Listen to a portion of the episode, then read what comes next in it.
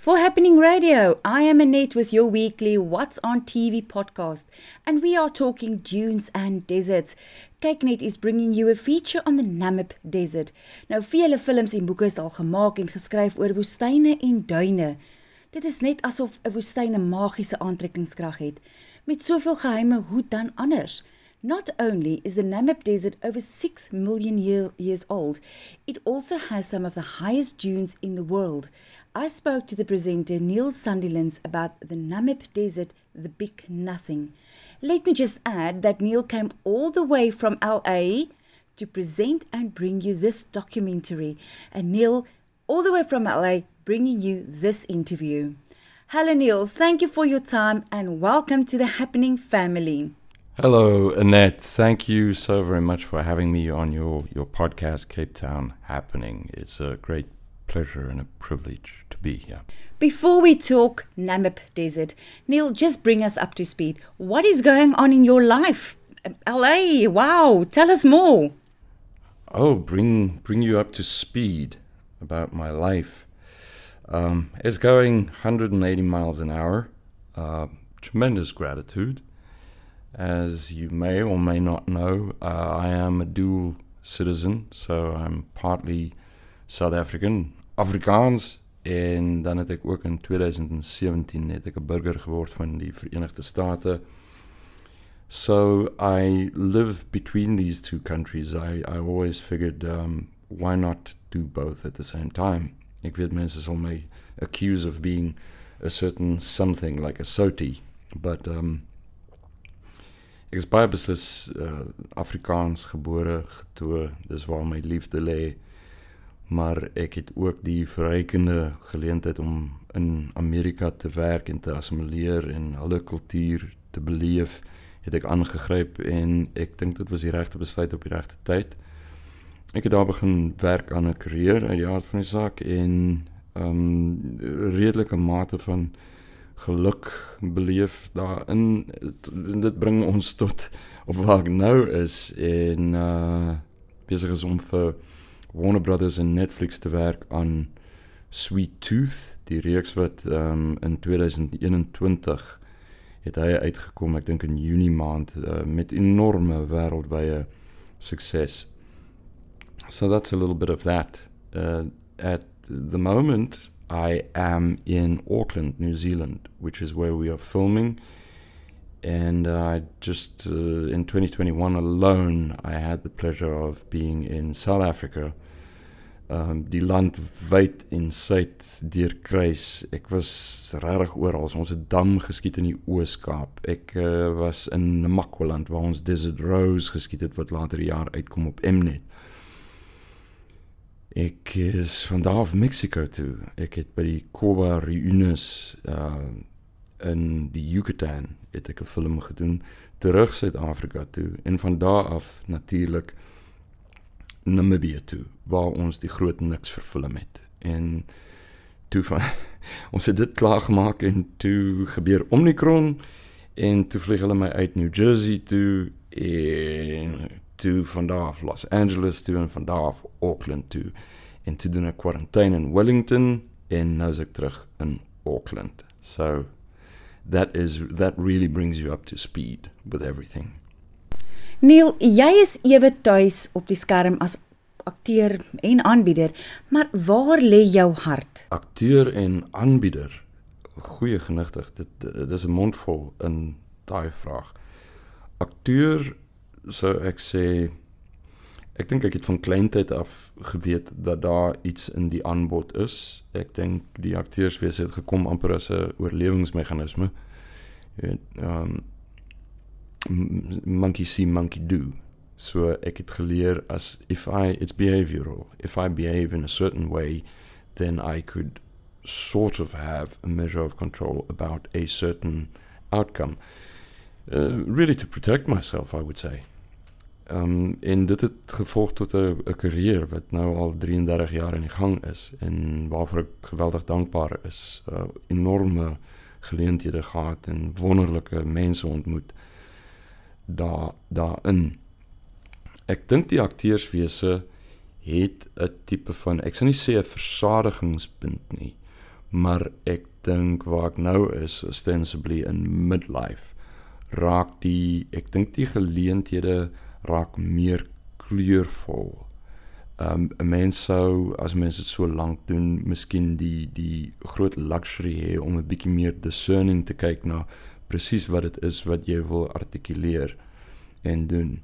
Die aanbieder ding is eintlik 'n ding wat ek vroegdag gedoen het terwyl ek nog op skool was, het ek 'n program aangebied vir Mnet daai tyd, Eko Boffins. En toe nooit weer regtig amptelik so iets gedoen nie. Um ek het al by geleentheid was ek soos van 'n gashost en so, maar daar's iets wat 'n mens geweldig weerloos laat wanneer jy weet jy moet 7 episode moet jy op 'n manier aan die kyker bring en ek dink dit is persoonlikheidsgedrewe tot 'n mate. Ek dink enige presenter het 'n baie spesifieke let's call it discernible temperature. Uh is hy toeganklik of sy toeganklik? Um ek dink jy's die die die sukses daarin. Ag ek dink nou maar sommer net aan David Attenborough. It's a it's a very specific look, feel and flavor. You you you know what you get, but ultimately you are dealing with that individual. So in die aanbiedersrol dink ek is daar minder van 'n skans tussen my en die eindverbruiker wat dan natuurlik jou kyker is. En dit sal nou maar lakmoes toets wees om te sien of uh, hulle die absorpsie vermoë het vir what I call the sandylans. Um, ek uh, I don't think I don't know what to make of it. I think the the proof will be in the pudding. I think uh, people will determine whether they like it, whether they um, appreciate the time and effort that we put into it, and whether they can digest it. You know, so it remains to be seen. Ma, did I have a lot of fun doing it? Ja, beslis. Skus tog. En ek dink die geografie het baie daarmee te maak om om te gaan skiet in die Namib woestyn was uh, 'n juweel. Was hierdie jou eerste keer in die Namib? Nee, dit was dis nie my eerste keer in die Namib gewees nie. As 'n jonk man, so in my vroeë 20's, het ek ek kan onthou ons het uh, verfilm aan Sewende Laan en daar was so klein periode wat ons nie geweet het Sewende Laan het net begin, jaar 2000 of ons gaan aangaan daarmee al dan nie en hulle het ons op retainers gesit vir 'n periode van omtrent 3 maande en ek het besluit klim in my champ bakkie en ry na Namibië toe. Korrekte ding om op daai stadium te doen. Jy weet, jonk, lekker energie, you don't mind roughing it in die bakkie geslaap en al die daai bakkie het dit gemaak tot by die Ipupa valle reg deur aan die noorde kant van Namibië. En ek het hom toe eventually in tussen Divundu en Bagani daar in Kaprivi. Daar het ek die bakkie afgeskryf in 'n 'n kop aan kop botsing. Die ouens ry die lip van die pad en daar's omtrent geen traffic nie. En wrong place, wrong time en ek het uitgeklim met 'n skrapie op my neus. So long story, but that was the first trip. En op daai stadium was my gedagte ek gaan dit regdeur maak van die een oseaan af na die ander oseaan toe met dan die koue Benguela op die Weskus na die trope op die Ooskus en toe maak ek die ongeluk. So ja, die avonturier was nog altyd daar. Ek het toe later 'n tweede trip na Namibië toe gedoen. Omdat die een die eerste een so verbuisterend was, het ek gedink dit ek sou bloot 'n duplikaat pleeg. En dit was nie die geval nie. Ek die tweede trip na Namibië toe was absoluut aaklig geweest vir 'n hordes redes. En ek was soort van gefassineer deur how on earth is this possible want hoe hoe mis, miskien was die verwagting te groot uh maar ek het nog 'n teorie daaroor en ek dink dit geld vir ekstreme plekke. Ek dink dit dit enige toets 'n uh, mentale en 'n fisiese toets wat Namibië beslis vir my was. Ek veronderstel as jy in 'n goeie mentale geestestoestand verkeer dan bring hierdie landskappe soos die Namib um dit amplify daai betrokke gevoelskwaliteit wat jy sou hê. As as iets vir jou mooi is en jy gaan daardeur dan raak dit ewe skielik asemrowend. that it's an exalted state of being. And inversely, it, it also holds that if you are in a rotten space and you know you don't feel good about being in your own skin, dan gaan daai ekstreme omstandighede gaan dit ook vir jou uitwys. Jy kan presies dieselfde paadjie ry en jy gaan ander goeters raak sien. So, hierdie derde trip op uitnodiging van Hannes Visser en Waldo de Waal en dan kyk net het weet jy ek sou daar vir jaar gesê het uh in sommer van Mahala gedoen het want ek wou gaan kyk waar ek nou is waar midlife is. Hier gaan ek met 'n klomp vreemde mense hulle is almal motorentoesiaste gaan ek die woestyn in.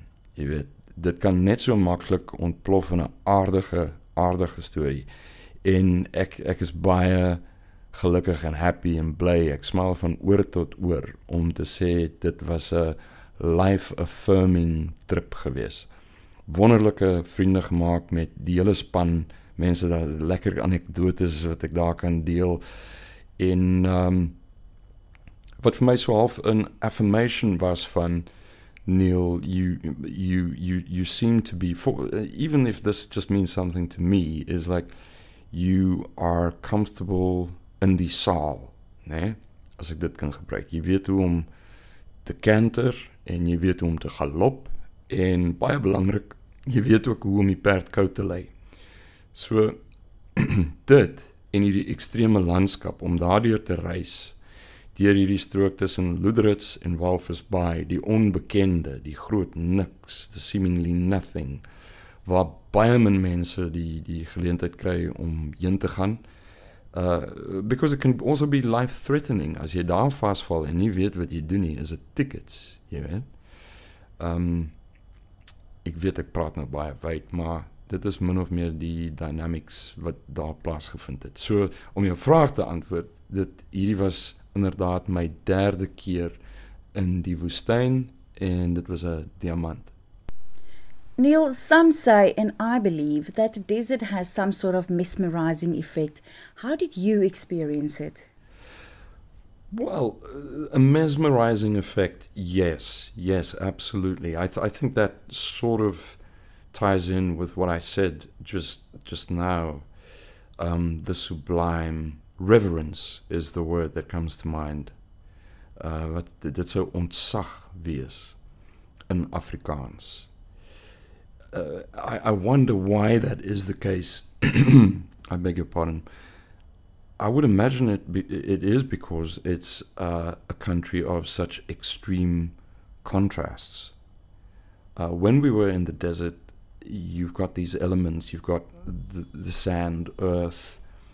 You've got the wind, um, the southwestern wind, which just blows you away. Uh, and I, I, also discovered how that came about. You've got the cold Benguela on the west coast, and the hot air that rises creates this vacuum for the cold air to drift in. So you've got these uh, really, really, inc- you are so delivered to the elements, and it gets damn hot during the day, and it gets equally cold at night.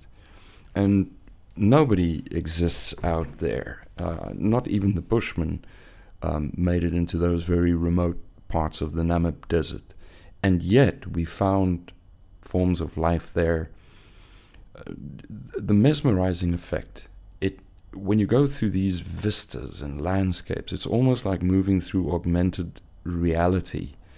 And it's so nice to put the cell phone down and just be literally sucked in I think uh, Johann C. Johann Bacchus writes in his his book Murtu die Vreemde in. There's one passage, and I'm just uh, sort of I'm not quoting verbatim, but he makes mention of of the desert kind of winking at you, saying like, "Come closer, come in, come in, come in, come and see what's here," right? And you do experience a lot of that reverence is really the, the word that I am looking for. Ontzag. Jy word klein en nietig voor die grootsheid van dit alles. Just to be there in the middle of the desert one evening we were camping and and we usually shield try and shield ourselves from the wind and you just look up at this beautiful constellation uh, unlike anywhere else in the world um, sometimes there are no words really and ek, ek my vriend ek raai jou aan tot stilte Why should South Africans not miss this documentary? Well, besides the fact that you are gracing our screens. Now, that is a very kind thing to say. Thank you. En vir die audiences wat my traject nou al volg, mm, jy weet, sedert 1989, kan ek ou net sê dankie. Jy you, you, you really need that that affirmation, I would say. And and the fact that they could grow with me as I'm I'm just a, a guy, you know, having this life experience and to grow with me from like a kid uh, age 14 to where I am now 47 en nog steeds 'n aanbod het wat wat mense hmm, waardeer is miskien ek om dit te kan doen is 'n wonderlike groot voorreg.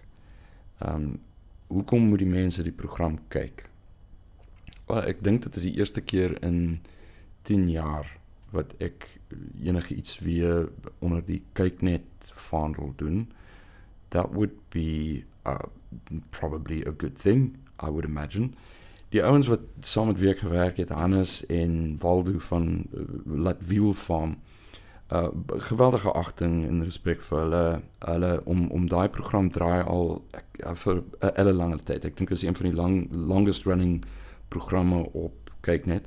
So hulle het, jy, jy weet hulle hulle hulle is hulle sout werd. En ek dink die kombinasie daarvan hulle is motorentoesiaste wat ek nou nie is nie. daarmee daarmee sê ek nie ek lyk like nie 'n mooi 'n goeie lekker bakkie nie.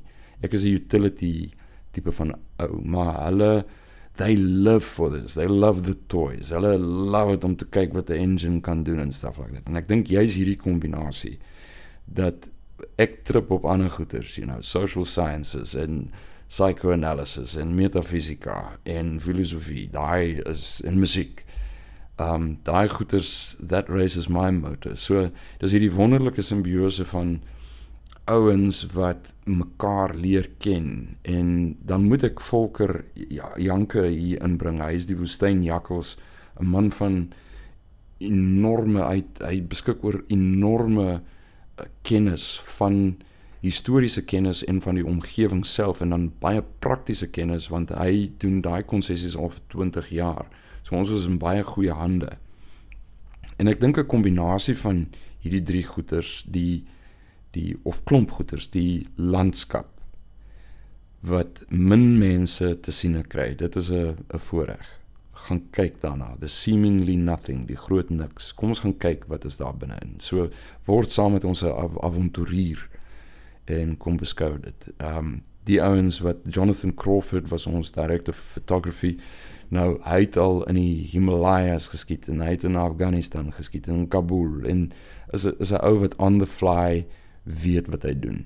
So jy het 'n beproefde span mense en dan jy nou vir ou Frikkie, ek daar in die middel wat ehm um, ek hou van die onbekende onbekende. Ek dink ek floreer in sulke omstandighede. Jy weet daar's die kwadrante van the known, known wat ons almal weet en wat jy omtrent jouself weet en dan is daar wat jy van jouself weet wat niemand anders ter weet nie en dan is daar mense se persepsie hier in jou en wat jy nie van bewus is nie en dan staan die unknown unknown. En ek dink hierdie was 'n perfekte kombinasie vir ons om almal gesamentlik to go into the unknown unknown. How are these variables going to gel? In die program self is die artefakte of die manifestasie daarvan. En Ruda Landman wil ek net ook uh, uh, bynoem. Ek en Hannes en Waldo het daaroor gepraat en ons het gedink ja 'n 'n female voice. We need a female voice to accompany this. To give you know all the sort of factual stuff en hulle het besluit op Ruda en ek dink baie goeie roep dit is lekker om haar stem weer te hoor en dan het ek musiek geskep vir die reeks um, dit het nie ons het dit nie voor die tyd geweet nie ek het nou daar in die woestyn gestaan. Ek bedoel, wat doen 'n mens? Jy wil ook nou nie die hele tyd net in my bakkies vaskyk en kyk na drone shots nie. So ek het so begin om die ukulele uit te haal am, amper as 'n accessory en daai tunes het toe eventually deel van die musikale aanbod geword of die die die, die score as it were. Ek het dit daarna na Theo Kraus toe gevat en ons het produksienommers daarvan gemaak wat ek dan hoop later seker oor so 6 weke van nou af sal dit ook dan beskikbaar wees vir die publiek. Geweldig trots daarop. Is net sulke goedjies wat on the fly gebeur. So ek dink it is a measure of optimization. Dit is wat ons doen. Dit is dit is wat wat van my 'n uh, professional maak in my betrokke veld en byvoorbeeld nie 'n uh, uh, kom ons sê 'n stockbroker of 'n hartchirurg nie. Ek probeer in my betrokke veld van kennis probeer ek al die variables wat daar is om mee te werk wil ek na sinergie toe bring and I want to optimize that en hopelik in ons aanbod as die kyker enigstens die gevoel wat ek gehad het die baie reële werklike gevoel van ontzag en reverence en appreciation of the sublime. As hulle dit deur my ook kan beleef dan sou ek sê wen wen. Ek weet daar is 'n baie lang antwoord maar vergewe my maar want ek weet nie altyd wat ek doen nie Die stem van Neil Sandilands, aanbieder van The Namib Desert, The Big Nothing. This uh, documentary will be brought to you over a period of seven weeks. Neil will bring you the tale of the desert and its historical attractions, including the mining activities, the nature and how it adapted to survive in this inhospitable environment. Neil, weer eens baie dankie vir jou tyd. Jy moet veilig wees daar in die vreemde en moet ons asseblief nie vergeet nie. Baie dankie vir die geleentheid. Ek ek waardeer dit regtig en ek het baie vriende gemaak tydens die vervulling van die groot niks en ek hoop daai soort van jovial nas bestaan en exalted state of being maak sommer vir die program ook baie vriende geniet dit. Laastens kan ek miskien net noem dat die geleentheid om weer in Afrikaans iets te kan doen vir 'n plaaslike gehoor is vir my van enorme waarde. Uh, dit is baie lekker en heerlik om hier in die buiteland te figureer in in kom sê die makro-ekonomie van die entertainment wese. Uh mense het baie gratitude en dankbaarheid daarvoor. Maar hierdie hierdie juwele om terug te gaan na suiderlike Afrika wat ek geweldig liefhet, die mense wat ek geweldig liefhet in die taal wat ek geweldig liefhet is vir my van groot persoonlike waarde. So ja, ek het dit aangegryp en ek ek hoop dit kom sinvol oor. Thank you, thank you, thank you. Vandag se potgooi is moontlik gemaak aan jou deur Kyknet en The Big Nothing met Neil Sandilands as aanbieder begin hierdie Saterdag op Kyknet om 6uur. Toer heerlik saam met Neil deur die Namib woestyn. Tot 'n volgende keer.